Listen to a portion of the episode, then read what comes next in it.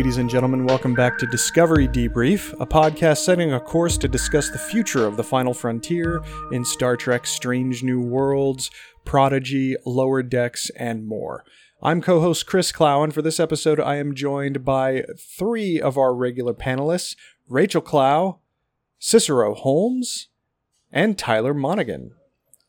So, this is the product of a marathon of recordings that we went through. So, we actually intended to release this discussion that you're about to hear as part of the previous episode. However, we realized when we were finished recording the discussion for uh, episode six of season one that there was enough here for its own episode. So, mostly to spare your ears from uh, having to listen to a two hour straight episode, we thought that it would be more digestible if you just listen to it uh, as as a single self-contained discussion. So without further ado, uh, the introduction is normally going to be uh, easing into things a little bit more than we are here, but I'm just going to drop you straight into our recording where we talked about Star Trek Strange New Worlds, Season 1, Episode 6 Lift Us Where Suffering Cannot Reach.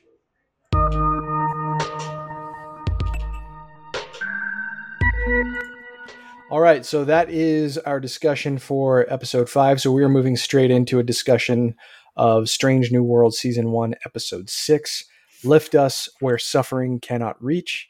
Very poetic title um, for a pretty heavy episode, all things considered. But, um, you know, we'll, we'll keep this one a little bit broader than some of the, the dis- other discussions that we've had this evening. So, in this episode, we got a little bit more about the history of Captain Pike's earlier Starfleet career, which even led to a relationship being explored. Um, so, just to, to kind of give a, a, brief overview, the Enterprise receives a distress call from a shuttlecraft under attack from a warship while returning to the planet Mad- Majalis. Uh, Uhura is working on rotation with La'an, Noonien, and Singh and uses the Enterprise's phasers to destroy the warship crew beams aboard the shuttlecraft personnel. A boy designated the first servant, his father and physician, Elder Gamal, and Alora, president of Majalis, who's an old flame of Pike's. Uh, Alora enlists Pike to help find a traitor in her administration. Uhura and Noonien Singh investigate the warship's wreck and discover its origins in a rebellious colony of Majalis, and Gamal's involvement in a rebel plot. Gamal attempts to fake his son's death to get him to safety, but the servant decides to beam down to Majalis anyway. Alora invites Pike to a ceremony. Pike sees the corpse of the previous servant and realizes the servants are being sacrificed. He attempts to intervene but is subdued by a guard, and the first servant is connected to a machine where Alora reveals the reason behind the escape attempt and the rebellion. Majalis's basic needs are met by computers powered by the servants, children randomly selected to sacrifice themselves Upon learning this, Pike warns Alora that he plans to report this to Starfleet. Alora hopes that Pike will see her way, but transports back to Enterprise, resolute in his stance. And Gamal advises Dr. M'Benga on his daughter's condition and leaves the Enterprise for the colony, hoping he can save future servants from their fate. So uh, we're kind of dovetailing back into some heavier subject matter with this episode. And um, one of the things that I had mentioned earlier uh, was this episode's apparent inspiration. So there's a 1973 uh, publication, a philosophical fiction story by writer Ursula K. Le Guin um, called The Ones Who Walk Away from Omelas, when I might be mispronouncing that. Um, but the story is about a narrator who's depicting a summer festival in the utopian city of Omelas, whose prosperity depends on the perpetual misery of a single child. So, uh, you know, this one arguably comes a little bit of an oppor- inopportune moment, um, just because the suffering of children has been uh, in a lot of people's minds as of late after the tragedy in Uvalde, Texas. Um, it's just it, they they could not have planned for that. Um, and other shows weirdly have been making that same mistake with like strange stranger things and obi-wan kenobi coming to mind as immediate examples. But um, still a timely topic but also one with a lot of philosophical meat to it. Um, i guess just in general if you guys wouldn't mind giving your before we actually talk about the twist itself, what were you guys thinking before we got to the moment when we had Majalis's uh, society in full view? Uh, Cicero, why don't you start us off? Uh, what was my feeling about uh Majerla Society, or what was my well, just feelings? The, the episode before it took that rather radical turn at the end. Um, so I kind of smelled it coming. Um, ki- fairly early on. Um, you know, highly suspicious. You know, having watched having watched sci-fi and episodic television for for for many many many years. Um, you kind of smell um the the not necessarily well i smelled a heel turn by pike's turns out to be current flame and not an old flame just kind of a, a uh an ember an old ember that became a flame. Um i i was suspecting a heel turn there um but there really wasn't a heel turn. Um mm, excuse me. I i was I was taken by the fact that this was what they were going to this is what they chose to do. Um but but I did I did kind of pretty early like I was like all right, he's this is an ascension. What is he ascending to? yeah. Right? Like oh, yeah, that you know, something something fishy's happening. Yeah, uh, the the comparison that I drew kind of in the moment was, oh, they're talking ascension like Heaven's Gate talked about, Right, ascension, right, exactly. right? Like something, Exactly. something ain't right. Yeah, yeah, something ain't Uh, right. Something ain't right. Ty, what were what was your feeling uh, about the episode before we learned what the ascension was? Like, it, were you focused necessarily on the plot of Majalis? Were there uh, character interactions that you were focused on? How did how did the watching experience play out in that way? Yeah, I mean, my wife and I just spent 30 minutes clutching each other by the shoulders and being like, "Yo, they're gonna kill that kid!" Like, why don't they? So, like, yeah, we we I, I feel like uh, for sure saw it coming. Uh, maybe because we've just recently been watching and playing a lot of Halo, where uh, you know that type of metaphorical language is is used quite frequently to describe uh, destructive acts. Um, but you know, I to me the episode was actually um i think i want to talk about the end like probably when we when we get there and talk about the end but like for me this episode was kind of uh nice but not spectacular uh and and was kind of like set to go down as um you know fine but probably like one of my least favorite ones so far. Not because it was terrible but just like we said all the episodes have been so great right? And it's like a a, a very high number of stars on each episode, so it's like a high bar. Um, and this one was just kind of like you know it was fine.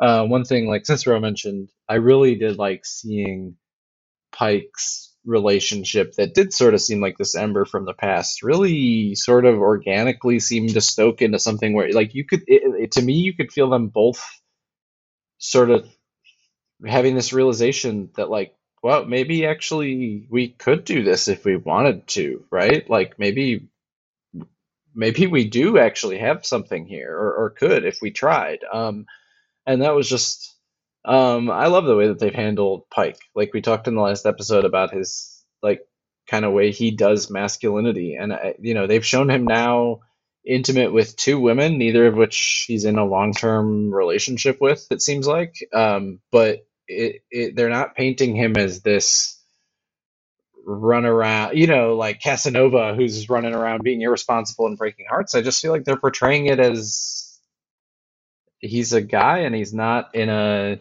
you know, monogamous long-term relationship and so it's it's complicated sometimes, you know, and that rings very uh very true to me. Um but but yeah, I mean, other than just waiting to be like, okay, what are the grisly details of this ascension?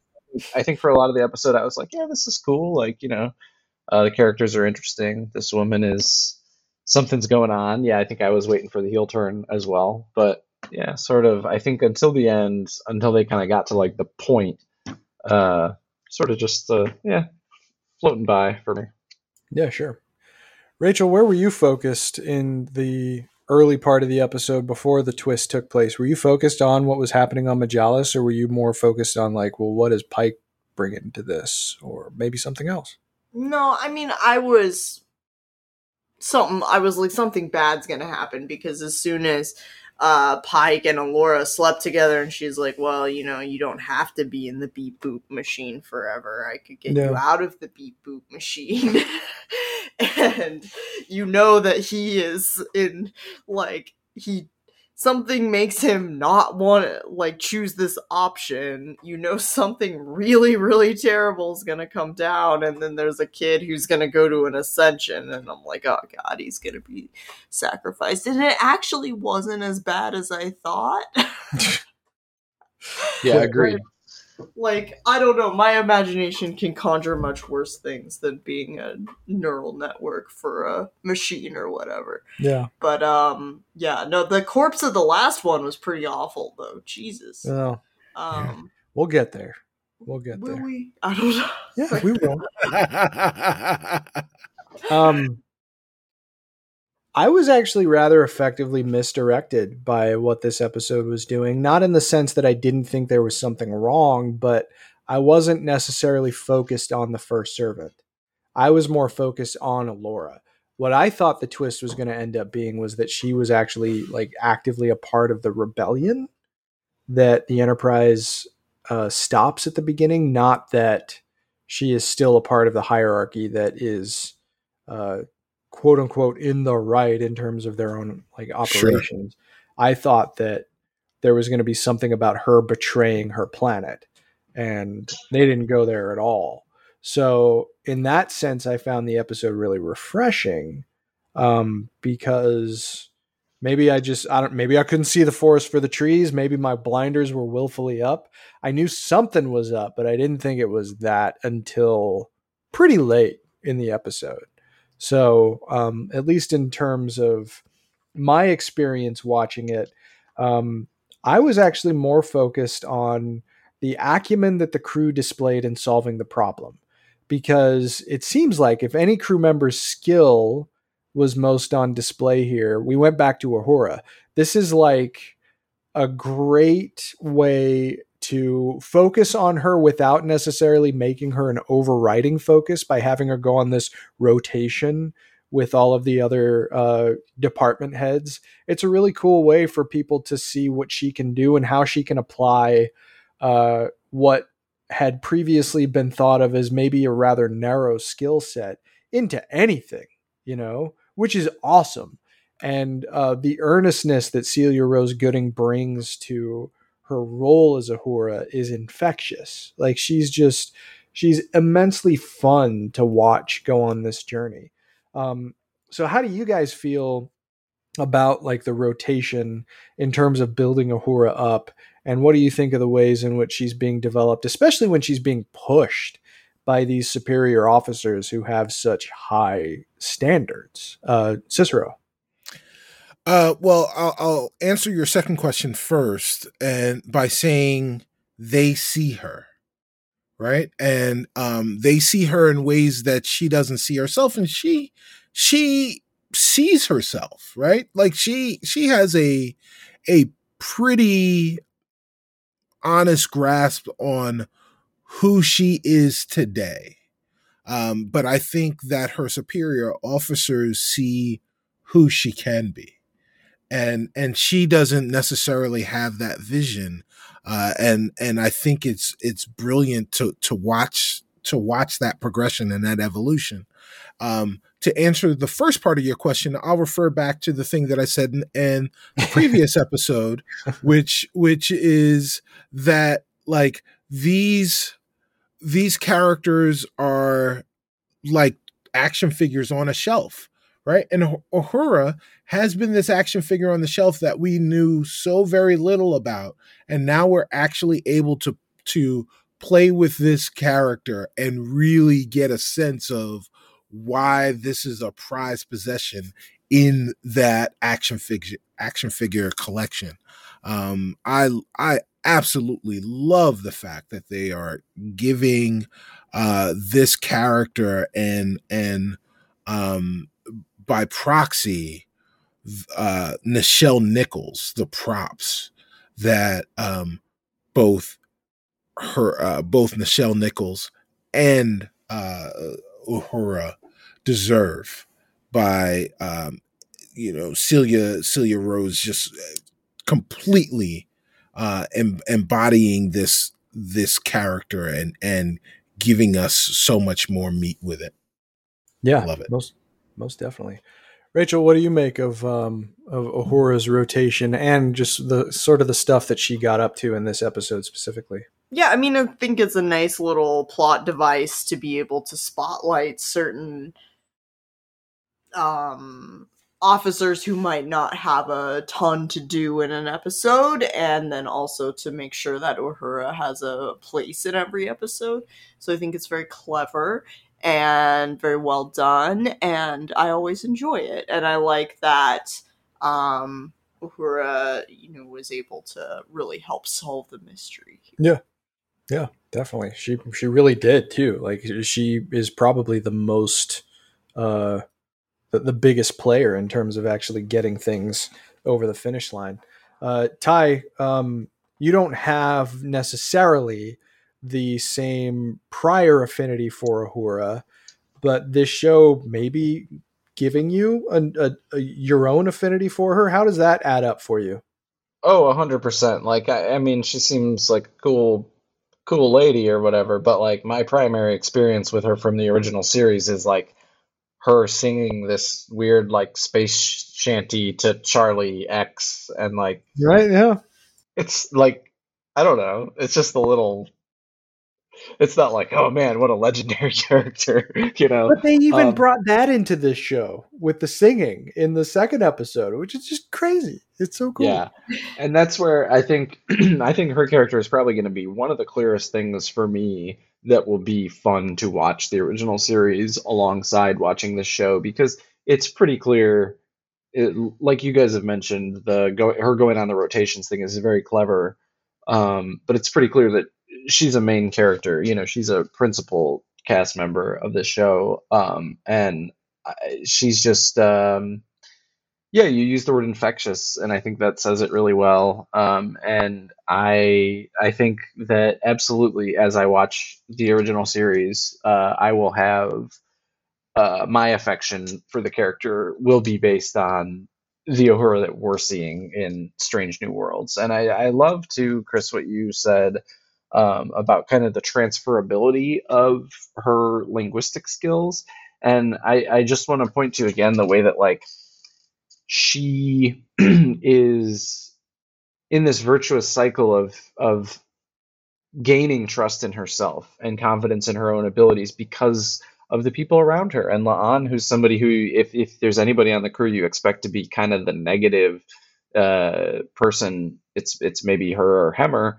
Um, and instead, excuse me, we see La'an totally um, pushing her and saying like, like, no, you need to be the one presenting this to the captain, you know. And it's just such a great um, it reminds me of a lot of moments that I really liked with Wesley Crusher on the Enterprise, um, where it's just like, yeah, we don't have to agonize for a super long time about like it doesn't have to be a whole episode about this kid's teenage angst or whatever, um, but we can show that like yeah, insecurity is is real, uh, it's normal, it's okay, um, and but if you're surrounded by the right people and you know your stuff, you can overcome it. It's awesome, you know. Yeah, yeah, most definitely.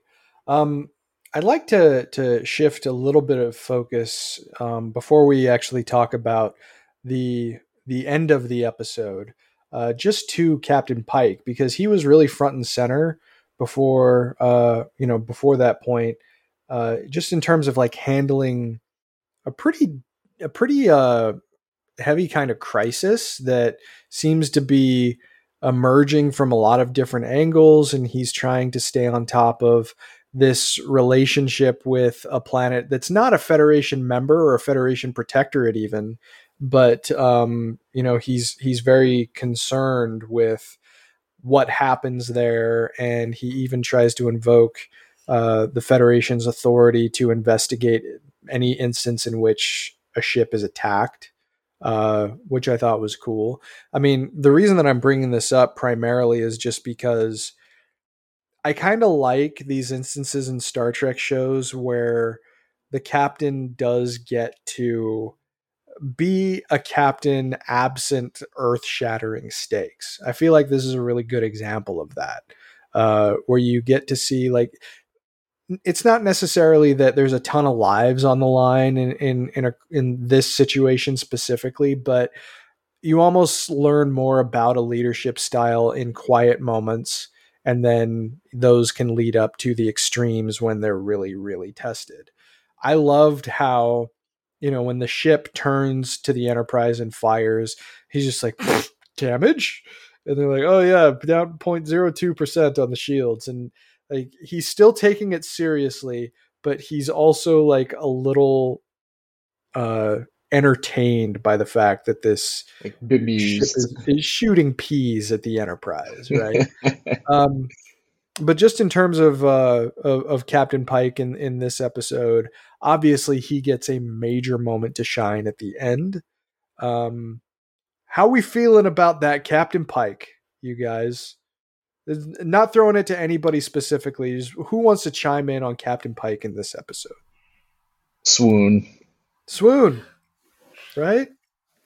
always swoon, right? I mean, always, right? Like he is, he is, uh, as, as Ty said before, man, he's just non toxic masculinity. He is eh, always masculine, right? But always masculine in the ways that you want someone to be masculine, right? Like he, he is able to display strength without it being ostentatious. Yeah, Um, he he uh, he uh, commands authority, but but doesn't flaunt it.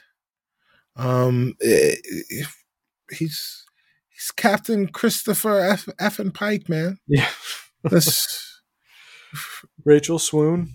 Oh sure, yeah. Yeah. But I just want to say that I think you and and Captain Pike are very much of a piece. Oh, um because at the end of this you were both you were like oh he's gonna stop him he's gonna stop him from ascending like you, both you and pike are like oh we can stop this there's a way we can do this and i'm like ah chris i don't i don't think this is uh, no i don't i think their whole society depends on this chris Well- well, like, let- i don't know let's talk about it. and it. then when i said chris i meant both chris pike and chris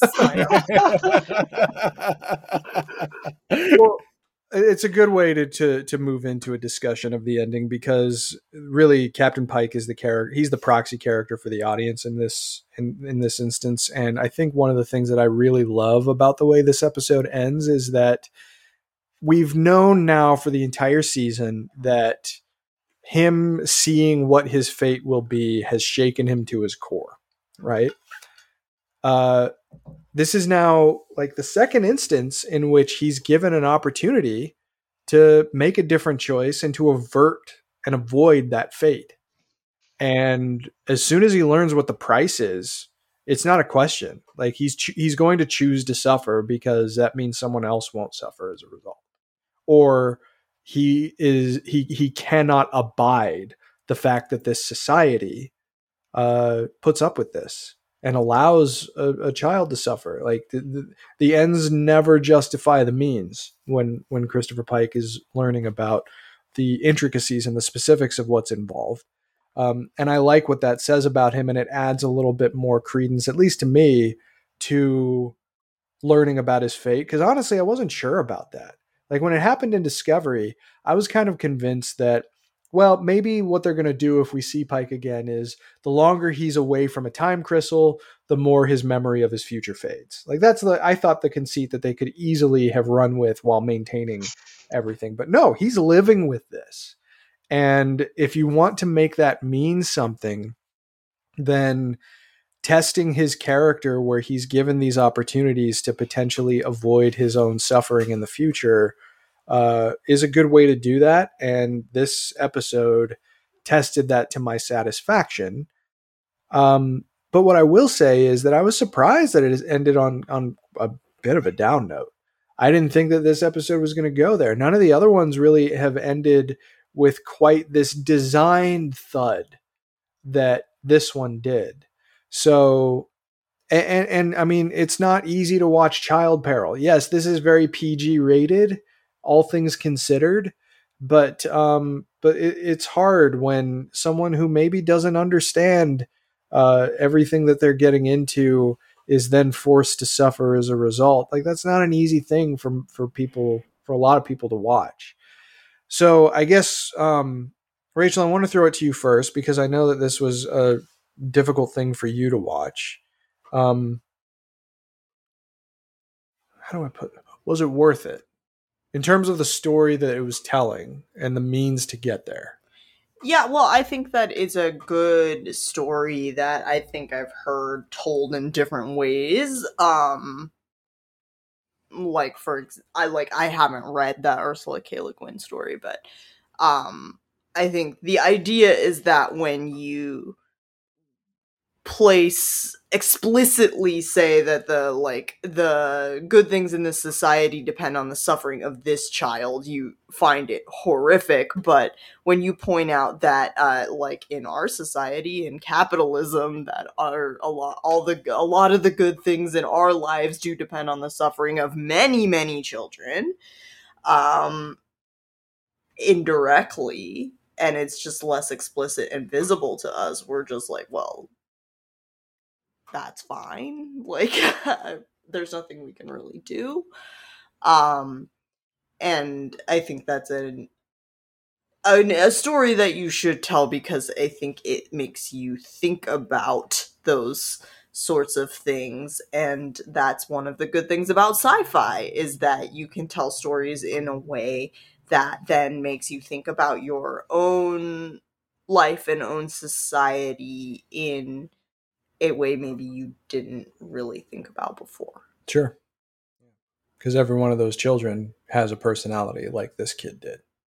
And like everybody was taken with him. I think that was one of the things that was hard to watch. Like even Spock yeah. was showing an affinity for this kid because of his natural curiosity and then what happened happened. Um Cicero, what about you? Uh how did how did this kind of a story combine for you? And what did you feel coming out of the episode and sitting with it now for now uh, about 24 hours? Um i loved it. I i love this story and i think that um some of your review some of your critique chris um only becomes valid as a result of the end of the story as opposed to like when you were posing the question like in the middle like the the the totality of the subterfuge isn't really um displayed out you know laid out in front of you until you get to until you get to the the ascension and and everything that happens. Um but like uh for me I really dug the story. I dug where they were going. I dug the fact that that I don't know that there is a wrong answer, right? Like I like I don't think that there was a heel turn by by uh you know the Alora the old flame. Yeah, what was her name? Alora? Yeah. Yeah. Um I don't think there was a heel turn. She just she had a different perspective, right? Like um she literally I mean she was saying the, the needs of the many outweigh the needs of the few of the one. Mm. Um Ooh. and Ooh. and um you know, like this is the price that we pay to have this utopian society and we are fully cognizant of what it is that we're saying that we're doing and we we realize that this is what it is. It's terrible. We wish that we could do something else but we can't. And we don't act like we're not doing the thing. And that, like as uh, you know what rachel alluded to we it's brilliant to to give this story to americans to watch right? And to uh to decide the morality of because as we watch it on our phone that's made in China, as we, you know, walk on walk in in our Nike sneakers that are made by literal slaves. Um, you know, th- there there is like you know, we sit back and say, "Oh, you know, what a terrible society they're building over there. Like it's not worth it." Um, except, you know, like it, it clearly is it clearly is worth it. Um, and and you know, and uh, hey, uh, look look in the mirror, look in the mirror, and that you know, like these are great Star Trek stories. The the one problem that I have, this is the first problem that I've had with this series so far, is that I feel like they could have given us a very similar story with the one piece of like nonsensical things that I that I have for this episode, which is the rebellious group that decided to to fire directly on the Enterprise um, could have opened a channel and pleaded their case, right? Like they've got a kid on board, they're going to kill this kid, and we could have we could have wound up we could have had a debate about whether or not that was you know the the right thing to do the thing that they could or shouldn't do moral whatever. Um and you know we would have had a very different episode than the episode that we had but like that was the one thing that i was like well why would these guys just turn around and shoot? Like they they felt like their cause was righteous.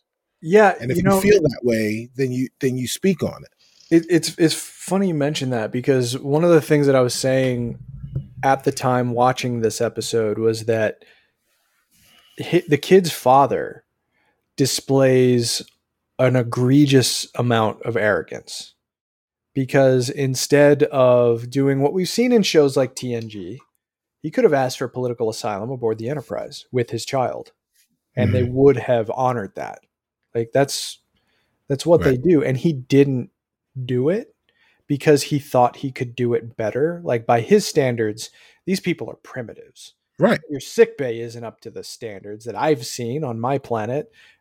You can't help me necessarily, but that might have been, you know, I, I, I maybe I'm. Uh, I think everybody here remembers the situation involving uh, Elian Gonzalez yes yeah you know this could have been very much like a a, a spacefaring interpretation of what happened there because it would really test the diplomatic mettle of of Captain Pike and the crew of the Enterprise in a different way. But this society seems to breed a kind of arrogance that is ill advised and um I was I was kind of surprised that it didn't occur to this guy. And granted, it's designed by the writers this way, but I was kind of surprised that it didn't occur to the, to the father of of the of the the servant that maybe I could have asked these people for help,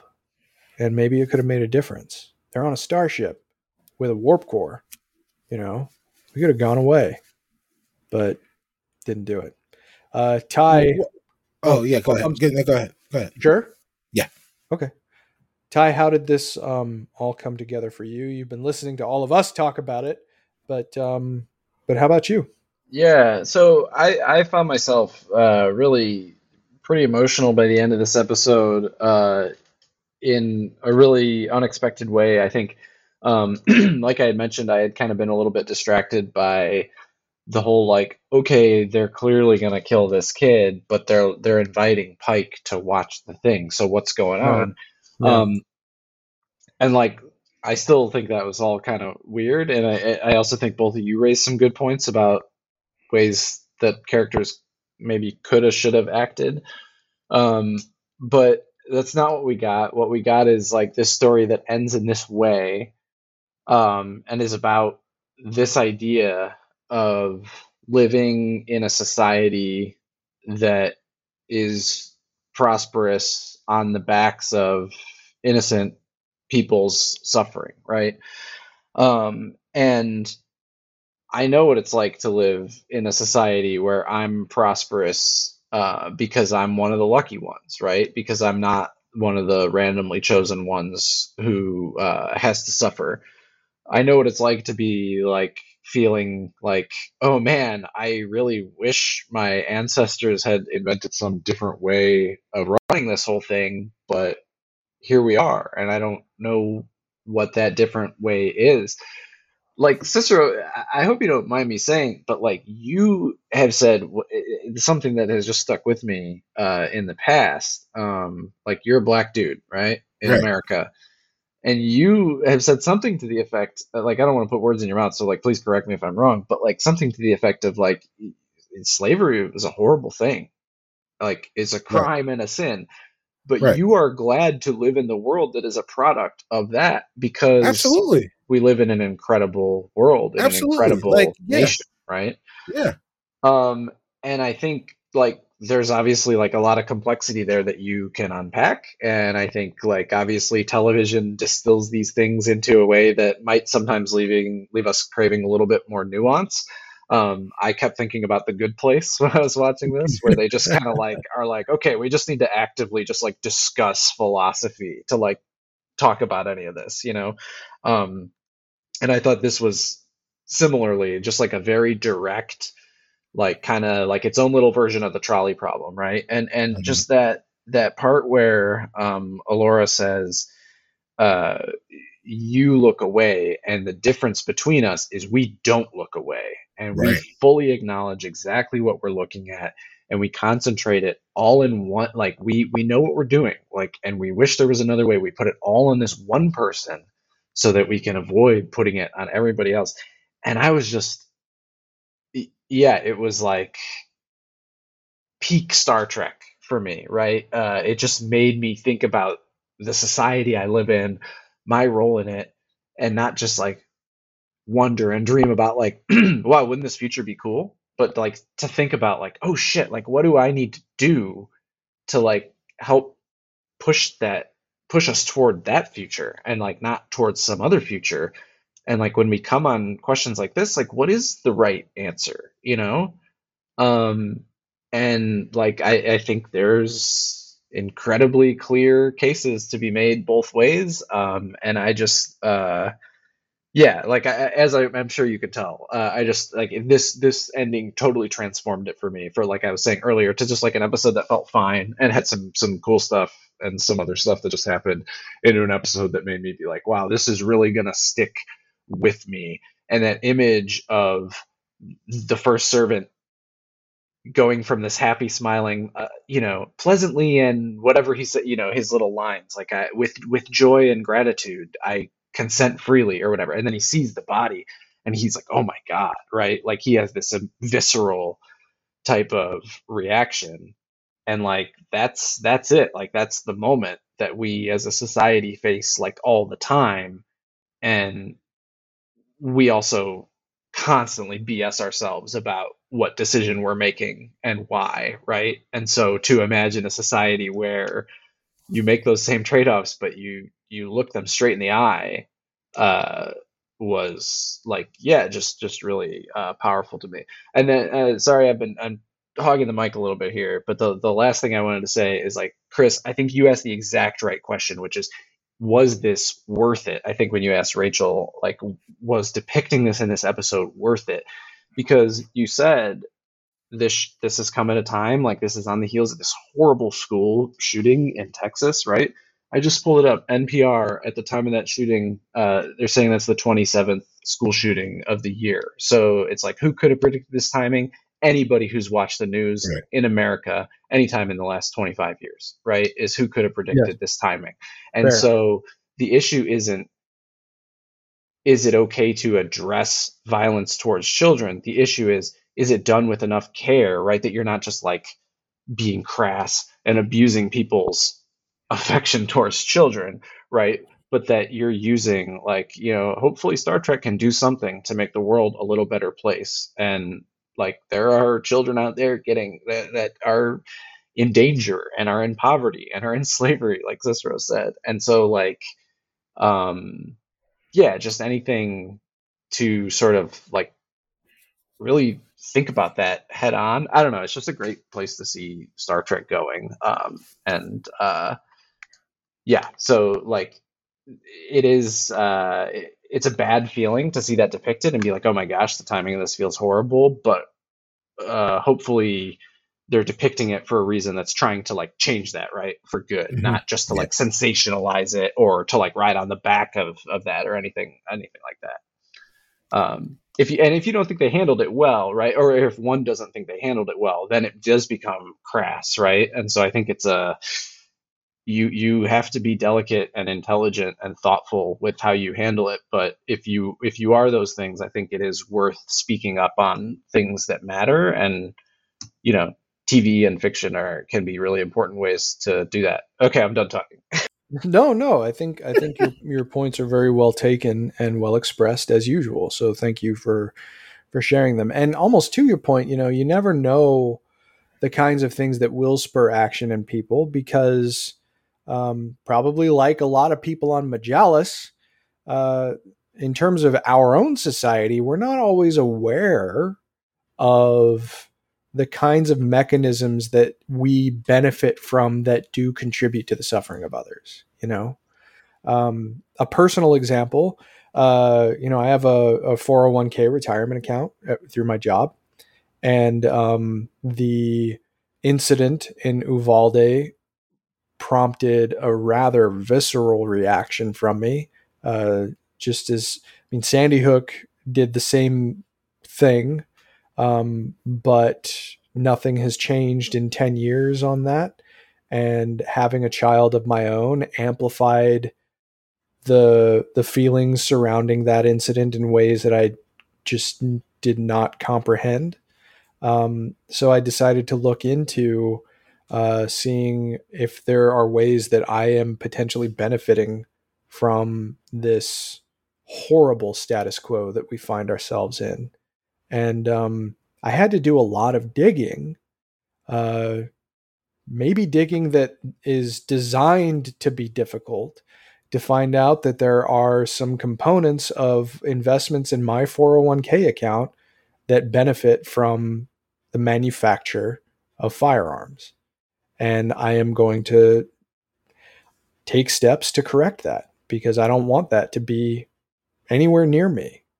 Um, but it's hard, you know, it's too hard.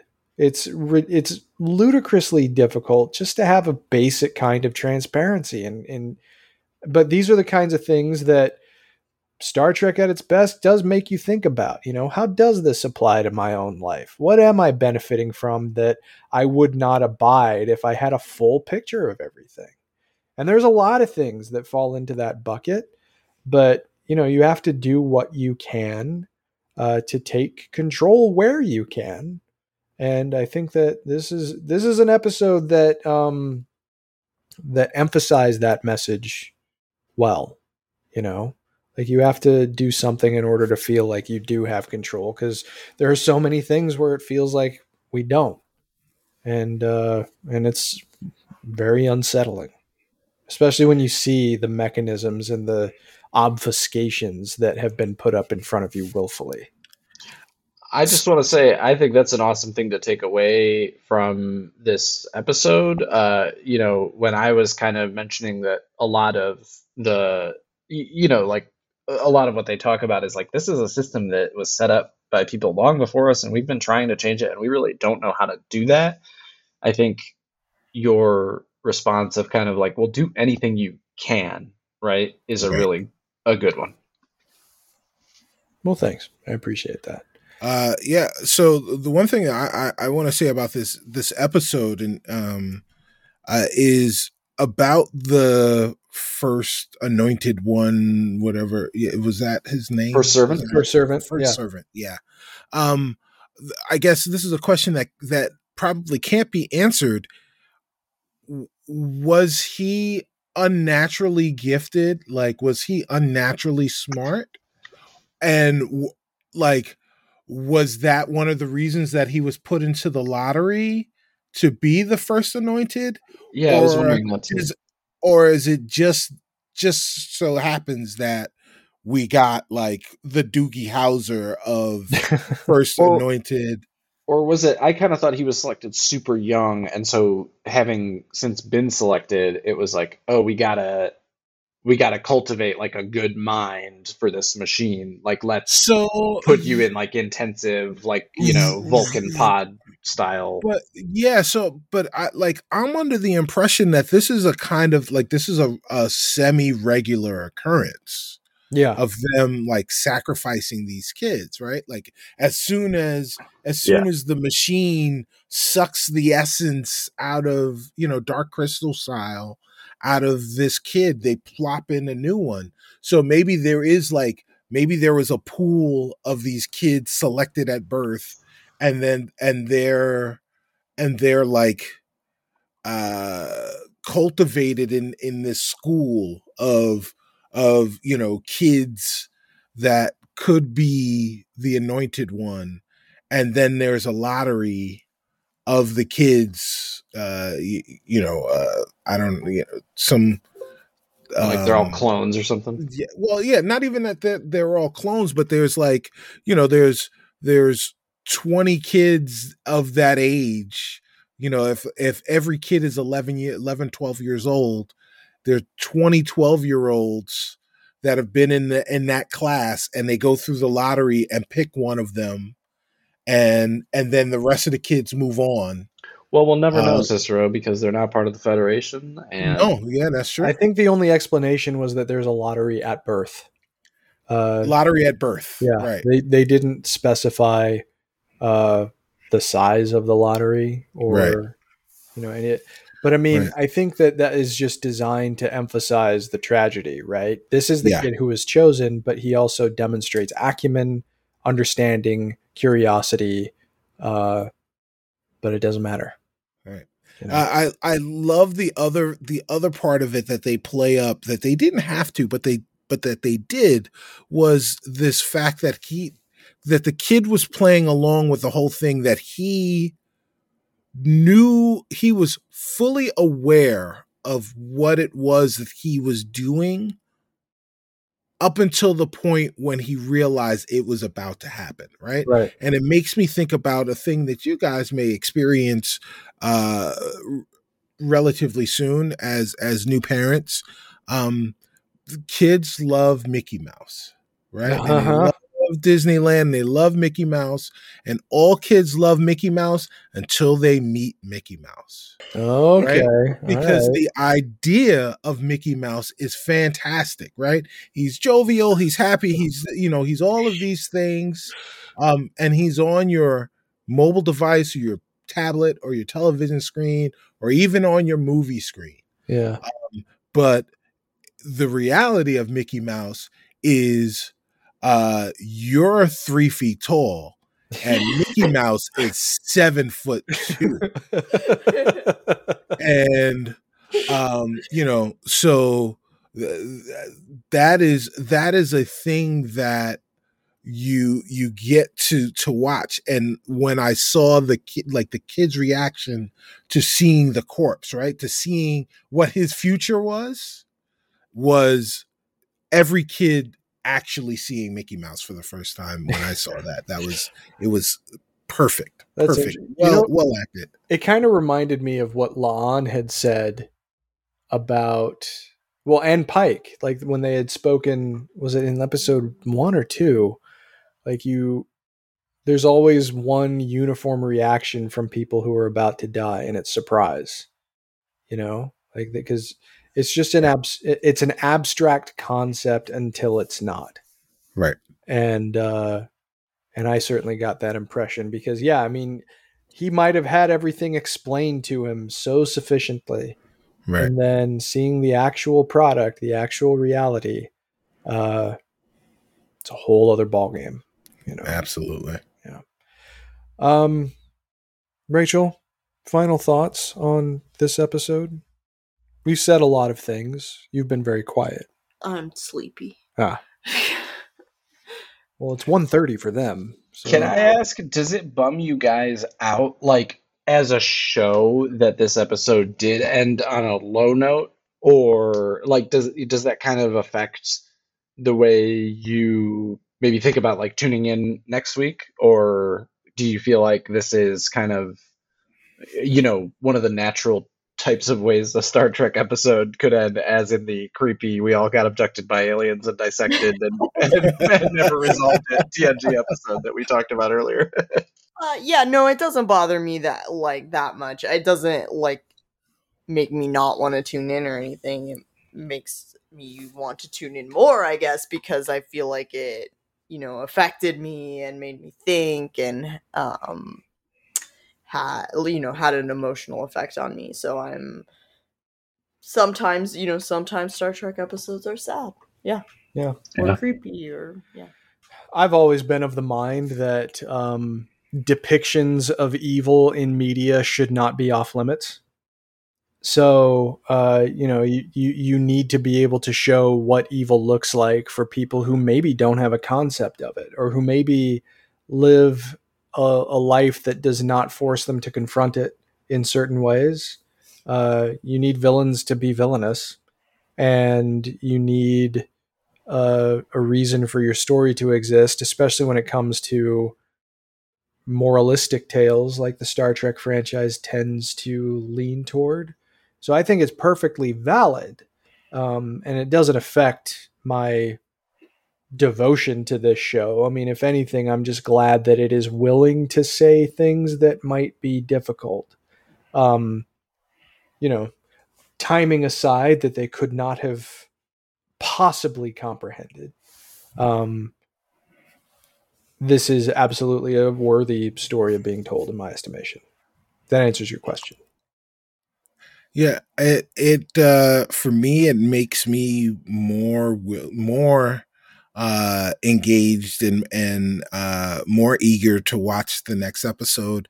Um partially because I disagree with Chris.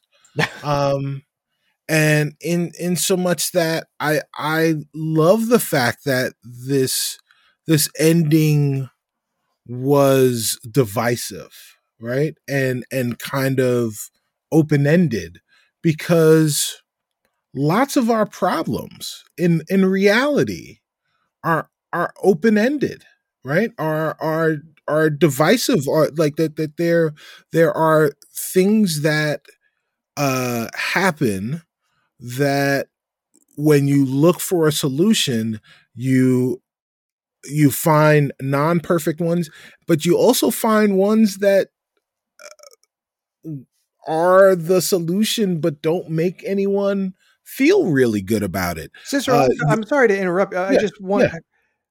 If I gave you the impression that I don't think it should have ended that way, then I gave you an incorrect one. okay Um, because complex questions often don't have answers. right So Okay. if the episode leaves by saying that, you know, it leaves it unresolved because there's no good resolution, that's totally valid. I mean, I'm Right.